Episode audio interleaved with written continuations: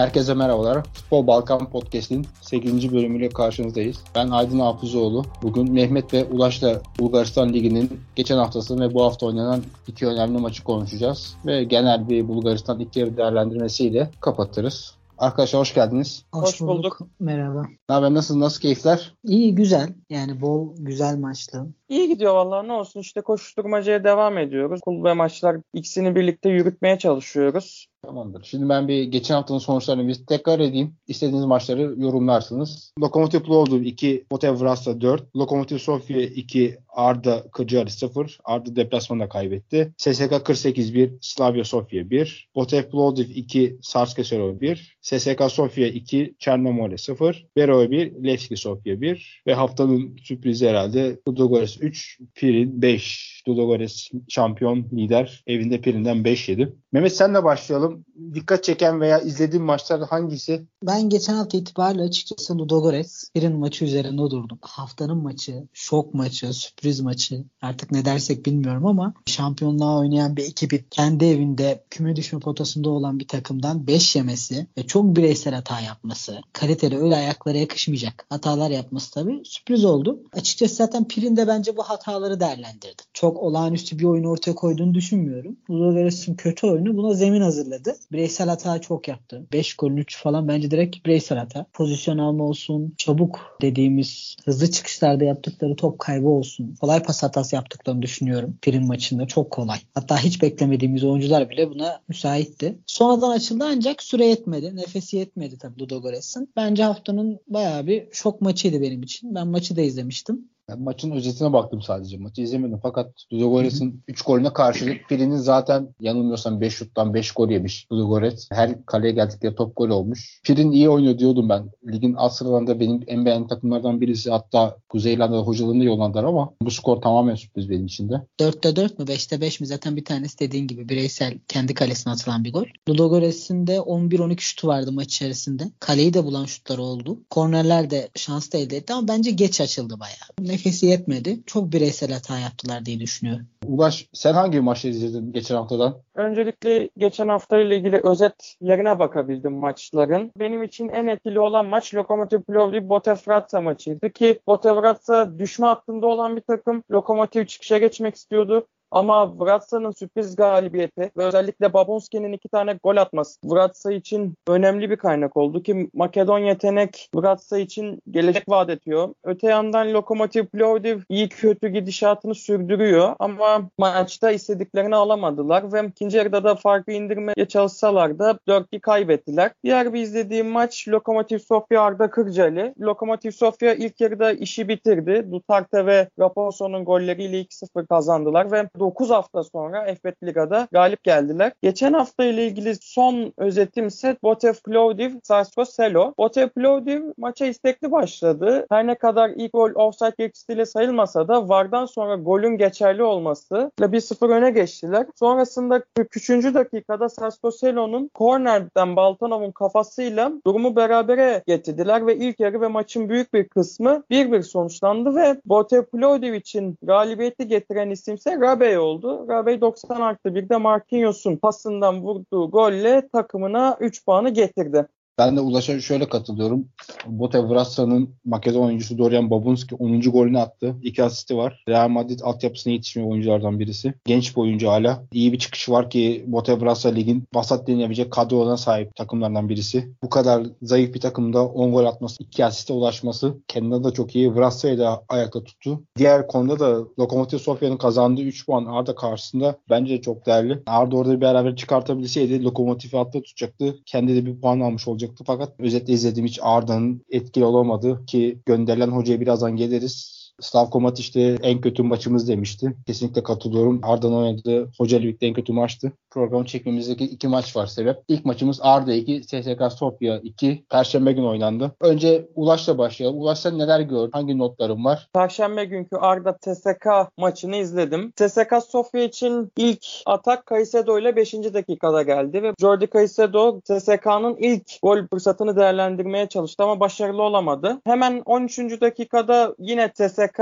atak geliştirdi. Bayi ile gole yaklaştılar. İlk yarının en etkileyici pozisyonu penaltıydı. Penaltıydı. Matey'in pozisyonunun ilk başta hakem devam etmesine rağmen sonra VAR'dan gelen görüntü üzerine penaltı verdi. Penaltıyı Tonislav Yordanov gole çevirdi ve Arda'yı 31. dakikada 1-0 öne geçirdi. İlk yarının sonlarına doğruysa SSK Jordi Caicedo ile durumu eşitledi. İlk yarı 1-1 bitti. İkinci yarının başlarında 55. dakikada Ivan Kokonov oyuna girer girmez Arda'da golünü attı ve Arda'yı 2-1 öne geçirdi. Maçın büyük bir kısmı 90 artı 2'ye kadar olan kısmı Arda'nın üstünlüğüyle geçti. Fakat 90 artı 2'de SSK'dan Jordi Caicedo yine sahneye çıkarak SSK'nın Kırcaali'den bir puanla dönmesini sağladı. Öncelikle bence çok keyifli bir maçtı. Ben izlerken keyif aldım. Her iki takımdan da keyif aldım. Arda maça güzel hazırlandığını düşünüyorum. Böylesine güçlü bir rakip karşısında galip de gelebileceklerini düşünüyordum. Çünkü maç içerisinde buna uygun pozisyonlar da buldular, elde ettiler. Tabii ileride çoğalamamak, topu ezmek gibi maalesef hatalar olunca beraberlikle yetindiler. Sahada her ne kadar 4-2-3-1 kağıt üzerine dursa gibi formasyon çift forvete yakın oynadılar. Delev ile Yordanov'un çok yakın oynadığını gördük sahada, saha içerisinde. Hatta rakip atak yaptığı esnada ikisinden biri kanada iniyordu. Rakibi karşılıyordu. Yine kağıt üzerindeki formasyona dönüyorlardı ama hücum esnasında birbirlerine çok yakın oynadılar. Hücumda bir çok hareketlilik getirdi. Özellikle ben Delev'i çok beğendim maç içerisinde. Penaltıyı da aldı. Hani derler ya penaltı almak yaptırmak. Bence orada penaltıyı alan Delev. Yordanov'un da maç içerisinde çok özel hazırlandığını düşündüm. Çok istekliydi. Çok arzuluydu o da. Kötü olarak söyleyebileceğim şeyler. Petkov'un ben performansını biraz vasat buldum. Bir de Yurukov'a bir parantez açmak istiyorum. Yurukov sol stoperle sol bek hattında rakibin pas opsiyonunu bence iyi kapattı. İyi bir mücadele verdi orada. Çünkü rakip de elbette tehlikeli ayaklara sahip. Rakipten SSK Sofya'dan bahsedecek olursak eğer iki tane duran top her iki devrenin sonunda gelen gol. Bence tamamen bireysel. Caicedo gayet iyiydi. Bayi 7 numaralı oyuncu oldukça kötüydü. Maç içerisinde sıfır konsantrasyon, hiç hazırlanılmamış, tamamen maçtan kopuk bir görüntü kanat organizasyonunu etkiledi diye düşünüyorum. Çünkü bireyselde rahat adam geçebilen, eksiltebilen bir oyuncu ama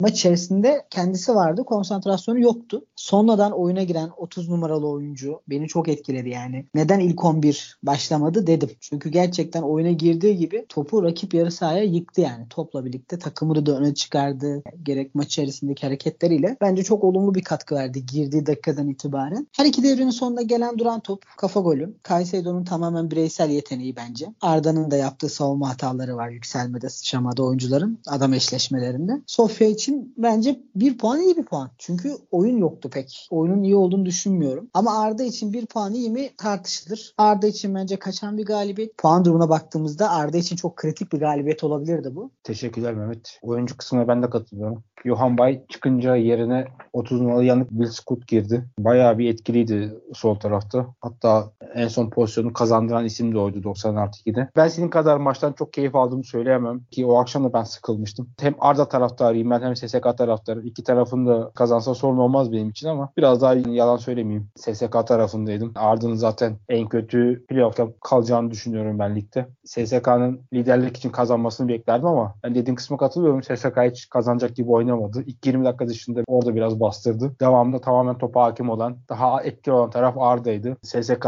hele 3. bölgede hiç görünmedi. Çok etkisiz kaldılar orada. Duran toplar dışında tehlikesi yok ki zaten iki golde duran toptan geldiğini. İkisine de Caicedo 12. golünü attı bu sezon. Ekvatorlu golcü atmaya devam ediyor. Son çıkan haberlere göre en az 5 milyon euro gibi bir fiyat biçmişler. Geçen sezon Alisov'u 4.5'a satmıştık. Caicedo'ya 5 istiyorlar. Veren olur mu bilmiyorum ama 3-4 civarı bir bence de bir rakam var. Yani ben onun dışında bir de not olarak hakemi çok beğendim. Adı Ivailo Stoyanov'muş. Hiç basit temasa düdük çalmadı. Penaltı kararı bence de doğruydu. Gerçekten öyle bir Türkiye Ligi'nde çok az neredeyse topu oyunda tuttu yani. Sürekli oynanmasını sağladı maçın. Ben neden keyif aldım ekleyeyim. Arda'nın oyun içerisinde bir şeyler yaptığını gördüm. Delevit, Yordanov'la birlikte çift forvete, işte Yurukov'la sol stoperle sol bek arasındaki pas bağlantısını kesmesi için rakibin ekstra bir oraya kaydırdı. Daha sonrasında Kiki kanada doğru itti. Yurukov orayı çok iyi kapattığı için. Yani farklı opsiyonlar kullandı hoca. Ben o yüzden çok keyif aldım. Farklı şeyler gördüm saha içerisinde. Yeni formasyonlar, yeni taktikler, yeni şablonlar görmeyi seviyorum. Çünkü 0-0 iken ayrı, 1-0 iken ayrı. Kenarda bir sürekli oyun içerisinde kalmak isteyen, yeni şeyler arayan, bunun için çabalayan bir kenar yönetim vardı. Ve oyuncular da bence ellerinden geleni yaptı. Tek eleştirim sadece Arda için. Hücumdaki çıkışları daha akıllı kullansalardı galibiyet kaçınılmazdı diye düşünüyorum. Çünkü çok top ezdiler. Çok final paslarında hata yaptıklarını düşünüyorum. Onlar da 2-1 üzerine yatmaya çalıştılar. İşte büyük takıma karşı yatmak biraz sıkıntılı oluyor. Sanırım 60'ta Krastev girdi SSK'da. Slavia Sofya'dan alınan bir forvet. Çok fazla şans bulamıyor. SSK'da 4-4-2'ye döndü. Artı Will Scott'ın oyuna girmesi sol kanatta harika işler yaptı. Yani dediğin gibi hocaların bayağı bir hamlesi oldu maça. Slavko Matic'i Arda gönderdi. Arda bu sezon 4. hocayı göndermiş oldu. Önce Nikolay Kirov'u gönderdi sezon başı SSK 48'e. Dimitar Dimitrov geçti. Hero lakaplı. Aileyi sebeplerden dolayı bir gün kaldı. Daha sonra Arda'nın başına Georgi Çilikov geldi. Çilikov'un da Kasım ayında gönderilmesiyle Slavko Matic gelmişti. Sırp hoca. Yaklaşık bir senedir izlediğim Arda'nın en iyi futbolunu oynadı. SSK deplasmanında ilk yarısı. Daha sonra Ludogorets deplasmanında yine ilk yarıda 3 yedi ama inanılmaz bir dominasyon vardı. Ludogorets'in orada zaten oyunun iyi olmadığı belliydi. Yani ilk yarıda Ludogorets'i domine ettiler. Devamında Sofya maçında tek kötü olduklarını hoca da söylemişti. Artı bu maçta Slavko maçın Arda'sına göre biraz zayıflardı ama dediğin gibi maçı hak eden taraf bence de Arda'ydı. Hocanın benim arkamda iş çeviriyorlar dedik açıklama var. Direkt isim olarak Juninho'yu verdi, Kurmov'u verdi, sakat değiller. Ben kadro dışı bıraktım deyince yönetim bu açıklama devamında hocaya göndermiş oldu. Artı Arda'da bugün okuduğum haberlere göre maaş indirimi geliyor. Çok düşük rakamlar, okuduğum rakamlar, 3. ligde hocanın alabileceği rakamlar. 3000 levadan bahsediyorlar. Bulgaristan'da normal bir işçi 1000 leva para alıyor. Kimse birincilikte 3000 levaya oynamaz diye düşünüyorum. Küçülme bayağı ileri gidecek gibi görünüyor.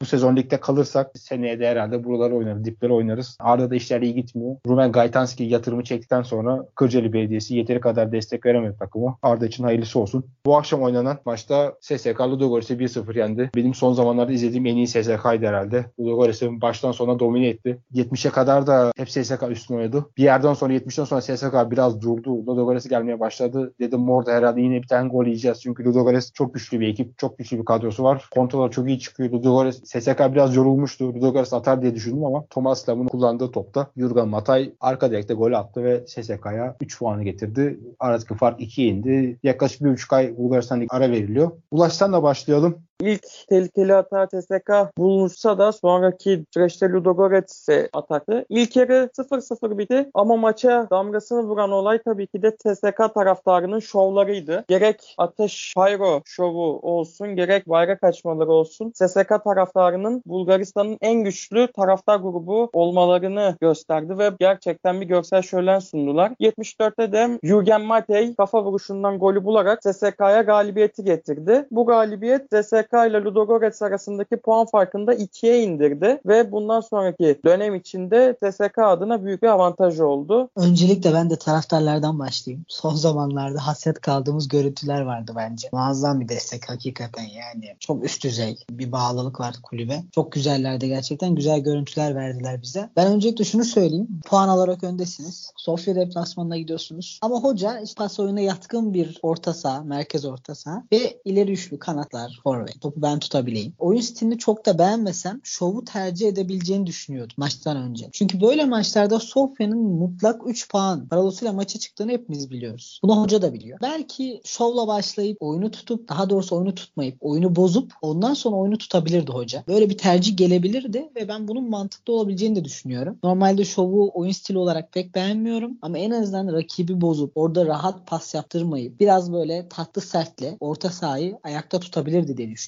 Çünkü orta sahada buna yatkın bir oyuncu yok. Orta sahaya bakıyoruz. Gonçalves, Yankov kanatta gözüküyordu ama çok merkeze kaydı. Despotov. Bunlar sürekli kaliteli ayaklar. Topu oynamak isteyen, geçiş oyunu olsun, kontratok olsun. Her ikisine de yatkın oyuncular. Ama ben burada bir tercih olarak şovu tercih edebilirdim. Keşke deneseydi de görseydik diyorum. Onun dışında benim ekleyebileceğim bir şey Ludogorets için daha beklerden hiç verim alamadı. Hocanın da bence büyük bir hayal kırıklığı oluşturmuştur bu durum. Oyuna katkıları sıfır. Çünkü bir ara hiç çıkamadı Ludogorets. Tamamen hapsetti rakip yarı sahaya oyunu Sofya. E böyle olunca merkez orta saha ya da işte kaliteli ayaklar dediğimiz Despotova bakıyor oyuncular. Hoca da onların ayaklarına bakıyor. Öyle olmayınca beklerin burada devreye girmesi gerekirdi diye düşünüyorum. Çıkana kadar Sisimio ve Pinas hatta belki de Pinas atılabilirdi. Gri bir pozisyon. İkinci sarı verilebilirdi o pozisyona. Zaten Sisimio çıktıktan sonra beterin de beteri var. Bence Verdon. Zaten stoper bildiğim kadarıyla. Mesela direkt onu sağ beke monte etmeye çalıştı. İkinci yarıda topla çıkarken birkaç defa oradan yüzden çok top kaybı yaptı, pas hatası yaptı. Acaba farklı bir formasyon olabilir miydi mesela? Direkt 3 stoperle durabilir miydi? Ya da bir puana tamamım diyebilir miydi hoca? Sofya için ise ekleyeceğim şey öncelikle rakibi top oynatmadılar. Ludogorets'i çok etkisiz bıraktılar. Gelen gol de tam dakikasında geldi. Çünkü o dakikalar ve sonrası artık biraz strese, kolay hatalara yer veren dakikalar oyuncularda. Panik atakları başlar. Hemen hızlı çıkalım, hızlı gelelim. Bir an önce golü bulalım. Çünkü devreye de giriyorsun. Liderle aranı kapatmak istiyorsun. O yüzden bence golün dakikası ev sahibi için muazzam oldu. Güzel bir kafa golü, güzel bir orta. Kim olursa olsun rakibiniz, duran top varsa elinizde, o imkan varsa her an gol olabilir. Herkese gol atabilirsiniz duran top pozisyonuyla. Takım olarak iyiler. Genelde hepsi ellerinden gelen mücadele gösterdiler. Kazanma arzusu takımda çok yüksekti. Kenar yönetimi de iyi çalışmış buna. Takım olarak, taraftar olarak hak edilen bir galibiyet oldu diye düşünüyorum. Benim SSK Sofya'nın herhalde son yıllarda izlediğim en iyi büyük maçlardan birisiydi. Ludogorets'e karşı bu kadar hükmettiği maçı ben hatırlamıyorum. Ben izlemedim yakın zamanda. Çok iyi maç oynadı bence SSK baştan sona kadar. Dediğin gibi 70'ten sonra golün gelmesi bence de önemliydi. Takım zaten yorulmuştu orada. Şöyle birkaç notum var ya ben Stanislav Gençev'in Ludogorets'in hocası olduğunu inanmıyorum. Düşünmüyorum. Ludogorets'in başında durabilecek bir isim değil. Bu kadar kaliteli ayakların, bu kadar pahalı bir takımın başında Gençev'i ben kesinlikle bırakmam. Dambrowski gittiğinden beri hep kötü futbol var. Daha da geriye gidiyor. Arda maçında golleri bulmuşlardı. En son 5-3'lük prim maçında yine Ludogorets'in bayağı etkili pozisyonları var. Gol gelmemiş. Orada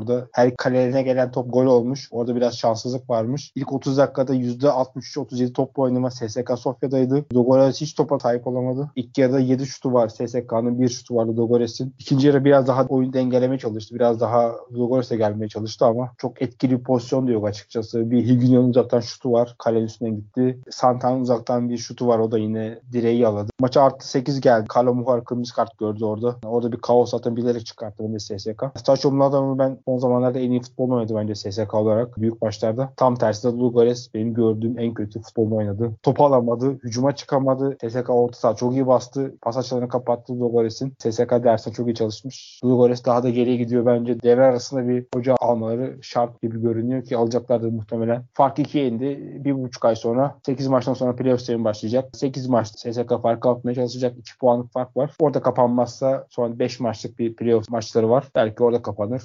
SSK'nın çok güzel oyunu deyince şunu da eklemek istiyorum. SSK'nın hocası rakibe göre hazırlanmış. Bu çok net bir şekilde belli olduğunu düşünüyorum. Çünkü 33. dakikada gelen rakibin ilk şutu. Bunun daha da bir açıklayacağımız bir şey yok. Ludogorets'in bence en büyük problemi elindeki kadroya göre uygun bir oyun koymuyor ortaya. Kendi düşündüğü bir şey var. Bunu aşılamaya çalışıyor. Doğrudur. Hoca farkıdır. Yapabilir. Ama madem bunu yapmak istiyorsanız oyuncu grubunu buna inandırmanız gerek. Lider olmalarına rağmen bunu söylüyor. Herhangi bir böyle bir sallantıda yıkılacaklarını da düşünüyorum açıkçası. Şok bir pirin yenilgisi tamam orada şanssızlık, bireysel hatalar. Bir de üstüne burada yani oyunu tamamen domine. Bir değişiklik yapmak için değişiklikten kastım oyuncu değişikliği değil. Oyun içinde bir değişiklik 10. dakikada bile yapılabilir. Geliyor gelmekte olan. Görüyorsunuz atakları. Oyunu yıkmış rakibiniz. Formasyonda bir değişikliğe gidebilirsin. Gol Çalves ile Yankov'un aynı anda sahada olduğu zaman bir tane kesinlikle çok dinamik bir orta sahaya ihtiyaç duyduğunu düşünüyorum bu Dogaris. Rakibi bozması gereken, oynatmaması gereken, tatlı sert o mesajı verecek bir oyuncu lazım. Bakalım neler gösterecek bize ikinci devre.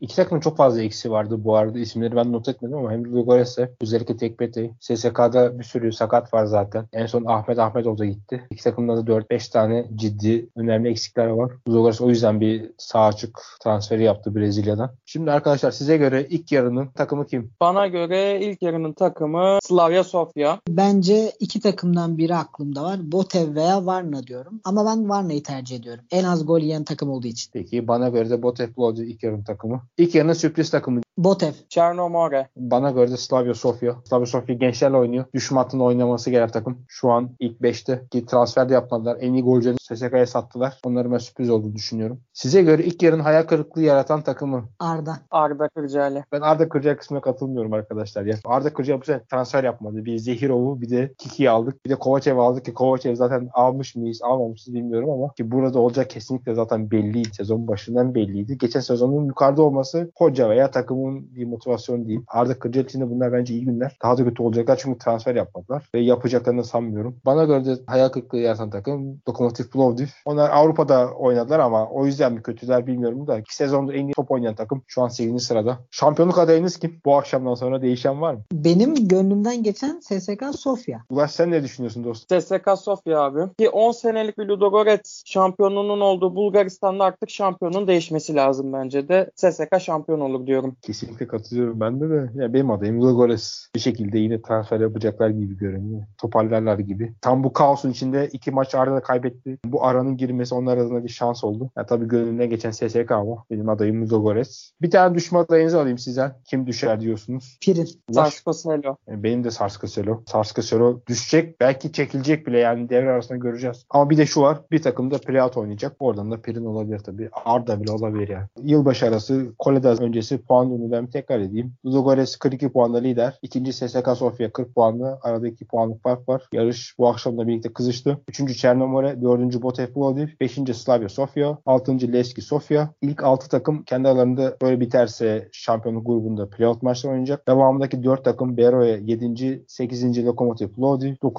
Arda Kırcaali ki umarım burada kalır. Bu grupta kalır. 10. SSK 48, 19 puanı var. Bu dörtlü grup Avrupa Ligi'ne gitmek için mücadele edecek playoff sisteminde. Ve son geri kalan dört takım Botev Vrasya 11. 19 puanı var. Loko Sofia 18 puanda. Pirin 16 puanda. Sarskoselo 11 puanda. Az önce dediğim gibi Sarskoselo'nun puanı da az. Ligden çekilmeyi de düşünüyor başkanları. İlk düşme adayı Sarko gibi görünüyor. Puan farkı var. Bu dörtlü takım arasında sonda yer alan takım direkt düşecek. Sondan ikinci takım playout maç oynayacak. Seneye Bulgaristan Ligi olan takımla oynanacak. Şubattan sonra 7 haftalık bir maç serüveni var. Devamında playoff sistemi var. İlk grup 5 maç oynayacak. Devamındaki gruplar 6 maç oynayacak. Uzun bir Bulgaristan Ligi daha bizi bekliyor. Arkadaşlar ikiniz de katkı verdiniz, zaman ayırdınız. Çok teşekkür ediyorum. Ben çok teşekkür ederim. Çok Ben güzel bir yayındı. Ben de teşekkür ediyorum. Güzel bir yayın oldu. İlk yayınım oldu. ilk tecrübem oldu. Sürçülisan ettiysem hepinizden özür diliyorum. İlerleyen yayınlarda daha iyi şekilde kendimi ve takımları ifade etmeye çalışacağım. Estağfurullah. Bizler de senin gibi alışmaya çalışıyoruz. Bir dahaki podcast'te görüşmek üzere. Hoşçakalın.